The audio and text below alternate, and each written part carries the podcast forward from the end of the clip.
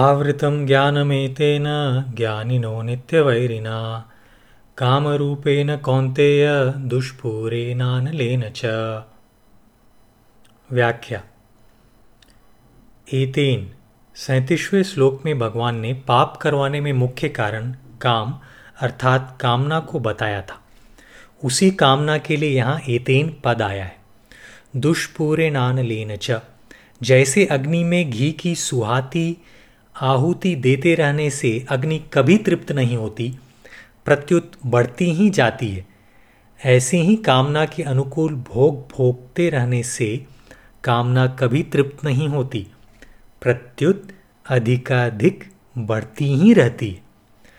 जो भी वस्तु सामने आती रहती है, कामना अग्नि की तरह उसे खाती रहती है।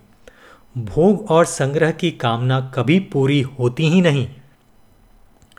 जितने ही भोग पदार्थ मिलते हैं उतनी ही उनकी भूख बढ़ती है। कारण की कामना जड़ की ही होती है, इसलिए जड़ के संबंध से वह कभी मिटती नहीं, प्रत्युत अधिकाधिक बढ़ती है।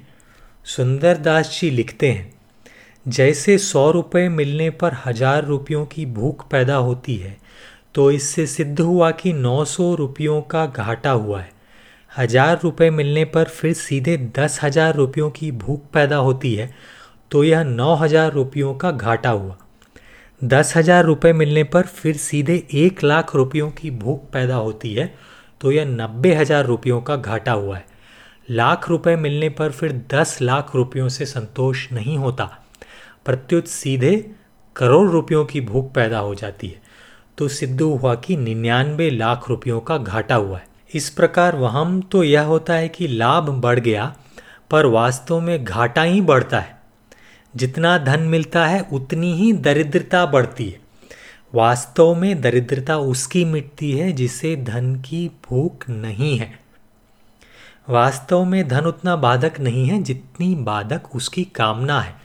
धन की कामना चाहे धनी में हो या निर्धन में, दोनों को वह परमात्म प्राप्ति से वंचित रखती है।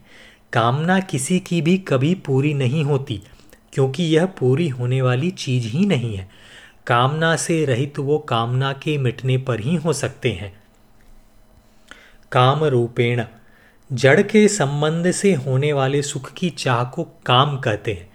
नाशवान संसार में थोड़ी भी महत्व बुद्धि का होना काम है। अप्राप्त को प्राप्त करने की चाह कामना है।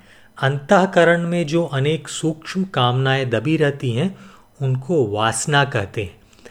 वस्तुओं की आवश्यकता प्रतीत होना स्पृहा है। वस्तु में उत्तमता और प्रियता दिखना आसक्ति है। वस्तु मिलने की संभावना रखना आशा है, और अधिक वस्तु मिल जाए यह लोभ या तृष्णा है।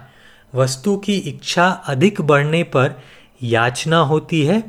ये सभी काम के ही रूप हैं। ज्ञानिनो नित्यवैरिणा, यहाँ ज्ञानिनः पद साधन में लगे हुए विवेकशील साधकों के लिए आया है, कारण कि विवेकशील साधक ही इस कामरूप वैरी को पहचानता है और उसका नाश करता है। साधन ना करने वाले दूसरे लोग तो इसे पहचानते ही नहीं, प्रत्युत इसे सुखदायी समझते हैं। भगवान कहते हैं कि यह काम विवेकशील साधकों का नित्य वैरी है। कामना उत्पन्न होते ही विवेकशील साधक को विचार आता है कि अब कोई ना कोई आफत आएगी। कामना में संसार का महत्व और आश्रय रहता है, जो पारमार्थिक मार्ग में महान बाधक है। विवेकी साधक को कामना आरंभ से ही चुभती रहती है। परिणाम में तो कामना सबको दुख देती ही है, इसलिए यह साधक की नित्य वैरी है। भोगों में लगे हुए अज्ञानियों को यह कामना मित्र के समान मालूम देती है, क्योंकि कामना के कारण ही भोगों में सुख प्रतीत होता है। कामना ना हो तो भोग पदार्थ सुख नहीं दे सकते, परंतु परिणाम में उन्हें दुख, संताप, कैद, नरक आदि प्राप्त होते ही हैं। इसलिए वास्तव में यह कामना अज्ञानियों की भी नित्यवैरी है, परंतु अज्ञानियों को जागृति नहीं रहती, जबकि विवेकशील साधकों को जागृति रहती है। आवृतम ज्ञानम, विवेक प्राणी मात्र में है। पशु पक्षी आदि मनुष्यतर योनियों में यह विवेक विकसित नहीं होता और केवल जीवन निर्वाह तक सीमित रहता है। परंतु मनुष्य में यदि कामना ना हो तो यह विवेक विकसित हो सकता है, क्योंकि कामना के कारण ही मनुष्य का विवेक ढका रहता है। विवेक ढका रहने से मनुष्य अपने लक्ष्य परमात्म प्राप्ति की ओर बढ़ नहीं सकता, क्योंकि कामना उसे चिन्मय तत्व की ओर नहीं जाने देती, प्रत्युत जड़ तत्व में ही लगाए रखती है। अपने प्रति कोई अप्रिय एवं असत्य बोले तो वह बुरा लगता है और प्रिय एवं सत्य बोले तो अच्छा लगता है। इसका अर्थ यह हुआ कि अच्छे बुरे, सद्गुण दुर्गुण, कर्तव्य अकर्तव्य आदि का ज्ञान अर्थात विवेक सभी मनुष्यों में रहता है, परंतु ऐसा होने पर भी वह अप्रिय और असत्य बोलता है, अपने कर्तव्य का पालन नहीं करता है। तो इसका कारण यही है कि कामना ने उसका विवेक ढक दिया है। कामना के कारण ही त्याग में सुख है, यह ज्ञान काम नहीं करता। मनुष्य को प्रतीत तो ऐसा होता है कि अनुकूल भोग पदार्थ के मिलने से सुख होता है, पर वास्तव में सुख उसके त्याग से होता है। यह सभी का अनुभव है कि जागृत और स्वप्न में भोग पदार्थों से संबंध रहने पर सुख और दुख दोनों होते हैं, पर सुषुप्ति गाढ़ निद्रा में भोग पदार्थों की किंचित भी स्मृति ना रहने पर सुख ही होता है, दुख नहीं। इसलिए गाढ़ निद्रा से जागने पर यह कहता है कि मैं बड़ा सुख से सोया। इसके सिवाय जागृत और स्वप्न से थकावट आती है, जबकि सुषुप्ति से थकावट दूर होती है और ताजगी आती है। इससे सिद्ध होता है कि भोग पदार्थों के त्याग में ही सुख है। धन की कामना होते ही धन मन के द्वारा पकड़ा जाता है। जब बाहर से धन प्राप्त हो जाता है तब मन से पकड़े हुए धन का त्याग हो जाता है और सुख की प्रतीति होती है। अतः वास्तव में सुख की प्रतीति बाहर से धन मिलने पर नहीं हुई, प्रत्युत मन से पकड़े हुए धन के त्याग से ही हुई है। यदि धन के मिलने से ही सुख होता तो उस धन के रहते हुए कभी दुख नहीं आता, परंतु उस धन के रहते हुए भी दुख आ जाता है।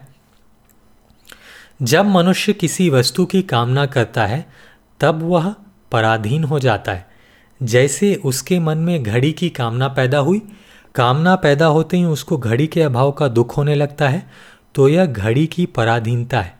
वह सोचता है कि यदि रुपये मिल जाएं तो अभी घड़ी खरीद लूं, अर्थात रुपयों के होने से अपने को स्वाधीन और ना होने से अपने को पराधीन मानता है। यह मान्यता बिल्कुल गलत है। वास्तव में रुपये मिलने पर घड़ी की पराधीनता तो नहीं रही, पर रुपयों की पराधीनता तो हो ही गई, क्योंकि रुपये भी पर हैं, स्व नहीं। जैसे वस्तु की कामना होने से वह वस्तु के पराधीन हुआ, ऐसे ही रुपयों की कामना होने से रुपयों के पराधीन हुआ। पराधीनता तो वैसे की वैसी ही रही, परंतु कामना से विवेक ढक जाने के कारण मनुष्य को वस्तु की पराधीनता का तो अनुभव होता है, पर रुपयों की पराधीनता का अनुभव नहीं होता। प्रत्युत रुपयों के कारण वह स्वाधीनता का अनुभव करता है। जो पराधीनता स्वाधीनता के रूप में दिखाई देती है, उस पराधीनता से छूटना बड़ा कठिन होता है। संसार मात्र क्षणभंगुर है। शरीर, धन, जमीन, कान आदि जितनी भी सांसारिक वस्तुएं हैं, वे सब की सब प्रतिक्षण विनाश की ओर जा रही हैं और हमारे से वियुक्त भी हो रही हैं, परंतु भोग भोगते समय उनकी क्षणभंगुरता का ज्ञान नहीं रहता। पदार्थ को नित्य और स्थित माने बिना सुखभोग हो ही नहीं सकता। साधारण मनुष्यों की तो बात ही क्या है। साधक भी भोगों को नित्य और स्थिर मानने पर ही उनमें फंसता है। इसका कारण कामना द्वारा विवेक ढका जाना ही है। विशेष बात, मनुष्य को सदा के लिए महान बनाने के लिए उद्देश्य से भगवान कामना को नित्य वैरी बताकर उससे बचने के लिए सावधान करते हैं, क्योंकि कामना ही संपूर्ण पापों और दुखों का कारण है। एक मनुष्य अपनी स्त्री को ढूंढ रहा था। लोगों ने पूछा, तुम्हारी स्त्री का नाम क्या है? उसने कहा, फजीती। फिर पूछा कि तुम्हारा नाम क्या है। उसने कहा बदमाश। लोगों ने कहा घबराओ मत, बड़ी पतिव्रता स्त्री है, अपने आप आ जाएगी। कारण कि बदमाशों को फजीती बदनामी अवश्य मिलती है। इसी प्रकार संसार के नाशवान भोगों की कामना करने वाले मनुष्य के पास दुख अपने आप आते हैं। मनुष्य दुखों से तो बचना चाहता है, पर दुखों के कारण काम को नहीं छोड़ता। कामना के रहते हुए स्वप्न में भी सुख नहीं मिलता। भगवान अनलेन दुष्पूरेन पदों से यह बताते हैं कि भोग पदार्थों से कामना कभी पूरी नहीं होती। ज्यों-ज्यों भोग पदार्थ मिलते हैं, त्यों ही त्यों उसकी कामना बढ़ती है, और ज्यों-ज्यों कामना बढ़ती है त्यों ही त्यों अभाव का अधिक अनुभव होता है, एवं अभाव को मिटाने के लिए मनुष्य पाप कर्मों में प्रवृत्त होता है। जैसे धन की कामना उत्पन्न होने पर मनुष्य धन की प्राप्ति में न्याय अन्याय का विचार नहीं करता, फिर कामना बढ़ने पर वह चोरी डाके के आदि में भी लग जाता है। फिर और अधिक कामना बढ़ने पर वह धन के लिए दूसरों को जान से भी मार डालता है। इस प्रकार नाशवान सुख की कामना करने वाला मनुष्य अपने लोक और परलोक दोनों को महान दुख रूप बना लेता है। परिशिष्ट भाव साधन की मुख्य बाधा है संयोगजन्य सुख की कामना। यह बाधा साधन में बहुत दूर तक रहती है। साधक जहाँ सुख लेता है वहीं अटक जाता है। यहाँ तक कि वह समाधि का भी सुख लेता है तो वहाँ अटक जाता है। सात्विक सुख की कामना आसक्ति भी बंधन कारक हो जाती है। इसलिए यहाँ भगवान ने संयोगजन्य सुख की कामना को विवेकी साधकों का नित्य वैरी बताया है।